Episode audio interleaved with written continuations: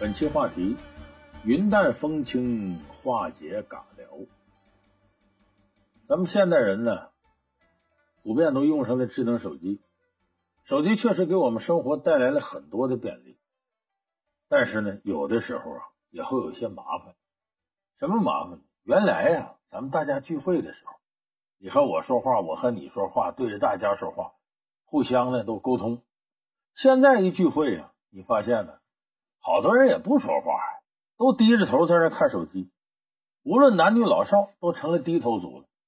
那么人的功能啊，是用进废退。就你要是总用它，它就进步；你不用它呢，它就退化了。总看手机，长时间呢也不跟人说话、不交流，那么你跟人说话的能耐啊，就会大踏步后退。所以这时候有个新名词出现了，叫尬聊。为什么呢？你说你不说话，你不可能一句不说呀。但你又不大会说，所以有的时候突然冒出那么一句啊，不定把谁就伤着了。本来都挺热闹的，你一句话，屋子里空气都变得安静。这时候很容易啊，使别人感觉到尴尬，也容易伤和气。所以大家管这种聊天呢叫尬聊。而且我们发现呢。在现代生活当中，这尬聊出现的次数是越来越多，越来越频繁。有的人想说不会说，有的人不会说，在那瞎说。那么，怎么样才能够化解这种尬聊局面呢？有的朋友说：“我还我好办，我我不会说话，我就不吱声，我我我我就不看手机，我抬头我就冲你乐，哎，我就不吱声，那我就不信还能得罪人。好，你这样做倒是不得罪人，问题是呢？”人不犯我，我不犯人。可是人有犯你的时候啊，不定哪位不开眼，跟你开个玩笑，把你给带沟里去了，把你给拉下水了。不定哪位说了句冒失的话，弄得你特别尴尬，特别难受。怎么办？怎么样化解这种尬聊？哎，今天咱就给大伙说说尬聊的局面，你如何去化解？化解这种尬聊呢，有两种办法。第一种办法呢，对方说一句啊，让你挺难接的话，如果你怎么接都不对，那么呢，你呀又有回避的方式。当然，比这个更高明的是第二种方式，我不回避，我迎头而上，我把你化开，既显得我幽默，同时又显得你这话没什么意思，那大伙会因此给你增添非常良好的印象分。当然，这个第二种啊化解方式，那不是一天两天做到的。那需要一点呃深厚的功底。那么呢，咱们先从第一种方式怎么样回避，从这上说起。在这方面呢，呃，《红楼梦》里头啊有一些很经典的例子。咱们都公认《红楼梦》里情商谁高啊？薛宝钗的情商非常高。这里边就有这么个场景：这贾母啊，老祖宗一时兴起，带着全家男女老少啊，到一个道观叫清虚观，到这儿呢去看戏去。去了之后呢，这清虚观的主持啊，张老道呢很热情。你这贾母这都啊大户人家，老太太来了，伺候的很周到。那这张道说：“你看您来了，让我们开开眼吧。”贾母说：“你想开什么眼呢？都知道您孙子少爷贾宝玉一出生身上就带了块通灵宝玉，说这是天造地设的宝贝，我们想开开眼。”贾母说：“那。”拿出给他们看看呢，贾宝玉就从身上把那块宝玉解下来了。解下来这张道士呢，呃，包括这个呃道观里头啊，这些烧香的、磕头的也都过来看。哎呦，真好，真好，都是些奉承的好词儿。那么看完了，给了宝玉。张道士说：“咱这来而不往非礼也。我们道观里头啊，也有些个好东西。老太太您要喜欢呢，拿出来您玩玩。就这么的拿出来一些呀。”哎，就是各种工艺品呐、珠宝啊之类的。结果这老太太呢，看有件东西挺好玩，嗯，赤金点翠的麒麟，哎，是金子的，上面点着翡翠，一小麒麟。哎，这老太太说：“我这东西我看着眼熟，怎么眼熟？我们家里好像谁带这玩意儿，谁身上有这东西。”哎，这个时候，薛宝钗非常合适的上来说一句。老祖宗，史湘云身上有这东西，他戴了都好几年了，只不过他戴呢比这个头小。哎，大伙一看，说这宝丫头真是细心，这都能知道。大伙正在一片称赞时候，突然间林黛玉冒出句话：“其实啊，我觉得宝姐姐也不怎么细心，就是对人身上带这些东西她细心。你听听这个酸劲儿。说为什么林黛玉这时候来出这么一句呢？有点吃醋。怎么吃醋呢？薛宝钗是怎么能知道史湘云带着这个麒麟呢？就是薛宝钗呀，对身边人佩戴这小饰品格外留心。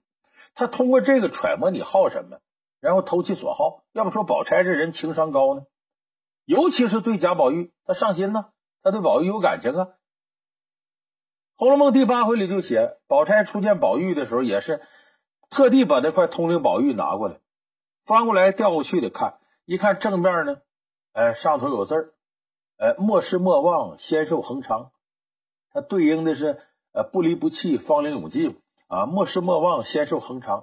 他念了好几遍，把它记住了。林黛玉看在眼里，心里头吃醋。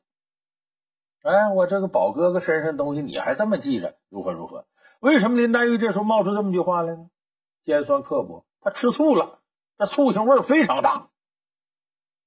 你说这时候薛宝钗怎么办？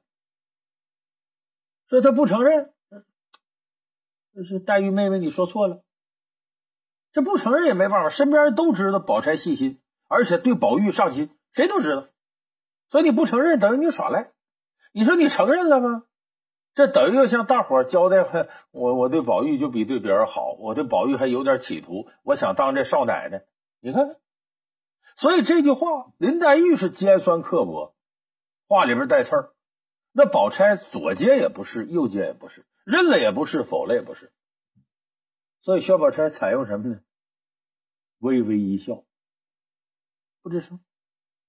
你说吧，这一不吱声啊，有意思。你想啊，一方发招，另一方没接，大伙就想，要么是发招发的太狠，要么是接招的人很委屈、弱势。好，你不答，你不应，大伙就在想，这怎么不应？哎呀，林妹妹这话太刻薄，吃醋了。尖酸，我都闻着酸味了。山西老陈醋，所以有一部分就认为你林黛玉啊小心眼儿，太没意思。大伙儿高兴的时候你说这么句话，这不惹老祖宗不不痛快吗？相反人想，你看人薛宝钗多大度，这句话带刺，人受了委屈了，人不吱声。大人不计小人过，不跟你一般见识。所以他这个一沉默一躲啊，用这种方式化解这个尬聊的氛围。使更多人反而对薛宝钗印象好，而对林黛玉产生些不满情绪。所以薛宝钗这个时候，他知道怎么往后躲，不吱声。佛教讲一默如雷嘛，有时候沉默的力量是很大的。所以我们说薛宝钗用这样的方式化解，非常得当。其实，在生活当中也是如此，有很多女孩更是这样。生活当中经常有一些个。塑料姐妹情，关系反正就那么回事儿，一起买个东西，一起笑话哪个女的品味低挺土啊？你看可来劲了，这样的闺蜜挺多。其实关系没达到闺蜜的程度，还有时候在单位里跟同事有点竞争关系的，表面是一团和气啊，其实背后哎也都不怎么样。所以这个时候，你突然对方说出一句让你尴尬的话，甚至刺痛你的话，其实他也无非就炫耀炫耀。哎呦，今天情人节怎么着？你你男朋友就给你买，就买这个衣服，太难看了。就给你这点钱，他还不爱你啊，你说你怎么接？你心里头挺来气，但是呢，没有必要怼回去。为什么？你一旦怼回去，打击他的虚荣心，你这就撕破脸了。俩人没那个必要。他说呗，大伙一听就是要么他炫耀，要么他嫉妒你啊。这个你看，你情人就给你买。这是这么点东西，就给你这点钱，你还没情人呢，你还没老公呢，你还没对象，你都没人疼没人爱呢。你说你要这么怼回去，你俩人的关系能不破吗？所以呀，不吱声是最好的办法。你不吱声，起码你俩面子上还能维持住。你跟他合影的时候，你都不用 P 图，有他衬着就显得你好看。你把他得罪了，你再跟谁合影，你还得 P 图，你何必呢？对吧？所以我说，沉默有时候是最好的一种过渡的方式，化解尬聊。当然，比这个再高明点的呢，我顺势反击，或者自我解嘲，或者是呢捎带啊打击一下你嚣张气焰，这就更好了。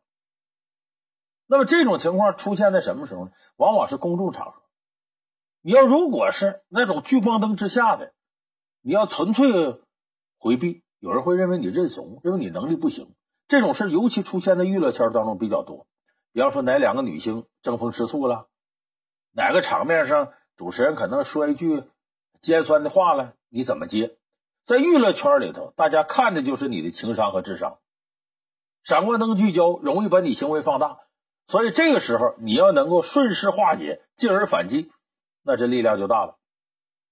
我给大伙举个例子吧，这个有一年是金马奖颁奖，咱们这头黄渤啊去当的主持人，跟谁搭呢？跟香港过去娱乐圈的一姐郑玉玲啊，郑玉玲，咱们很多朋友看过的片子，很有名的。这咱实事求是说呢，港台的艺人呢，有时候对这个大陆的艺人呢，呃，不是很友好。为什么骨子里觉得你这艺人没有我们洋气，没有我们视野开阔、国际化？那天主持的时候呢，黄渤穿了件什么衣服呢？就中国风是个长袍。这郑伟玲就挖苦他，说：“你看今天来这些啊，你看底下华仔刘德华、伟仔梁朝伟啊，你看人家出席的场合，那西装革履，打扮那个隆重，你看看你穿个睡衣就出来了。”要讽刺黄渤穿着长袍，这话不好答。你说黄渤这时候要是也是那种自毁形象似的耍宝，明显就自我矮化了。但是你直接要反击呢，男的反击女的，又说你心胸狭窄。黄渤怎么画的这个呢？这句话是典型的尬聊氛围。黄渤是这么接的：“你不说我穿睡衣吗？对呀，我穿是睡衣呀。为什么呢？华仔、伟仔他们是客人呐。”客人到别人家里就得穿的隆重点儿，我不同了，我是主人呐。我怎么是主人呢？你看我四十六届得金马影帝，四十七届我是来评委，四十八届我来主持，这届你看我又是主持，我又是评委，这金马奖就是我的家呀。那我在家里头，我就我穿睡衣怎么了？那客人上我家，那刘德华他们当然穿的板板正正的，很隆重。哎，这句话说完，底下大伙鼓掌。为啥化解的非常巧妙？可这时候呢，又一位站出来，谁？蔡康永。蔡康永在现场。蔡康永说：“黄渤啊，对不起，你说错了。金马奖是我的家，不是你的家。那含义就是，这是我们的地界上的，台湾的吗？金马奖不是你的地界上的。这话挺狠。你说黄渤怎么接？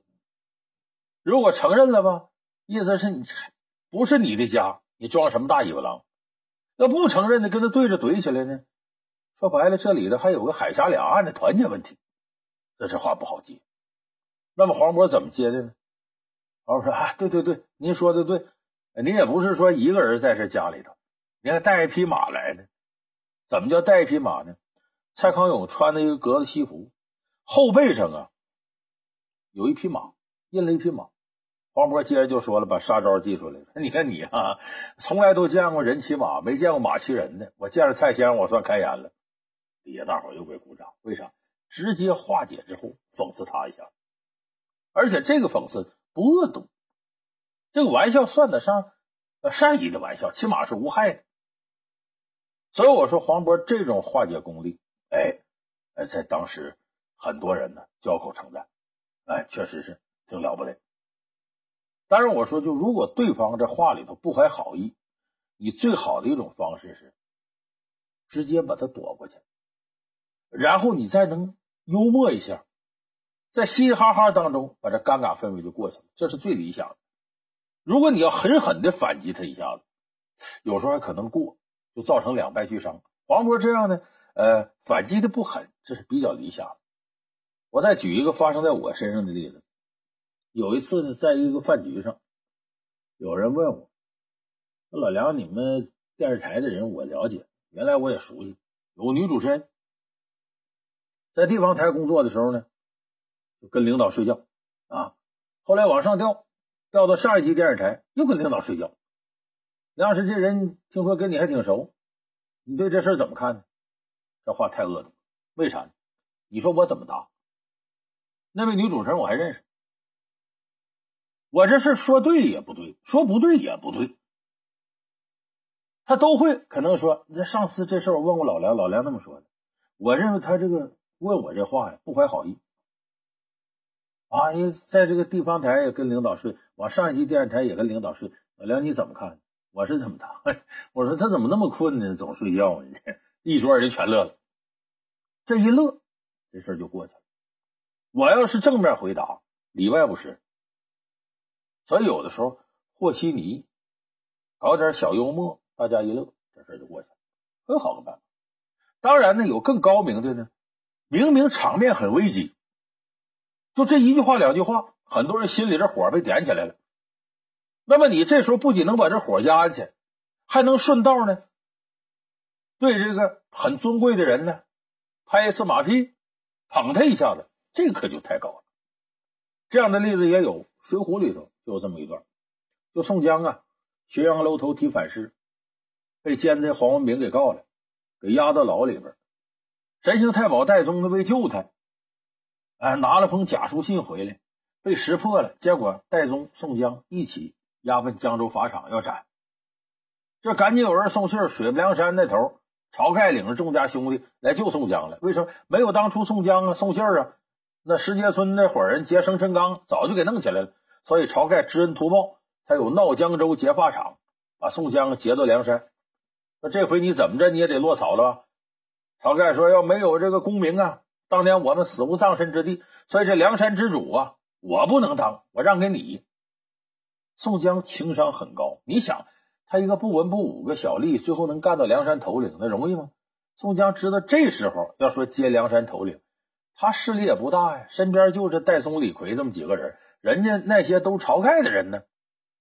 所以这时候宋江知道时机，赶紧退让：“哥哥哥，你折杀我了！你要这样的话，我回去我就死在江州，我就不跟你上山。”头领必须是大哥，就这么的，晁盖一把手，宋江二把手，这就庆贺吧。吃饭喝两杯酒，李逵这个傻了吧唧的，这愣劲儿就上来了。喝喝酒来劲儿了，咱们众兄弟势力这么大，干嘛还窝到梁山呢？杀奔东京汴梁城，把皇帝老人赶下去。那什么大宋朝，大宋朝，我哥哥也姓宋。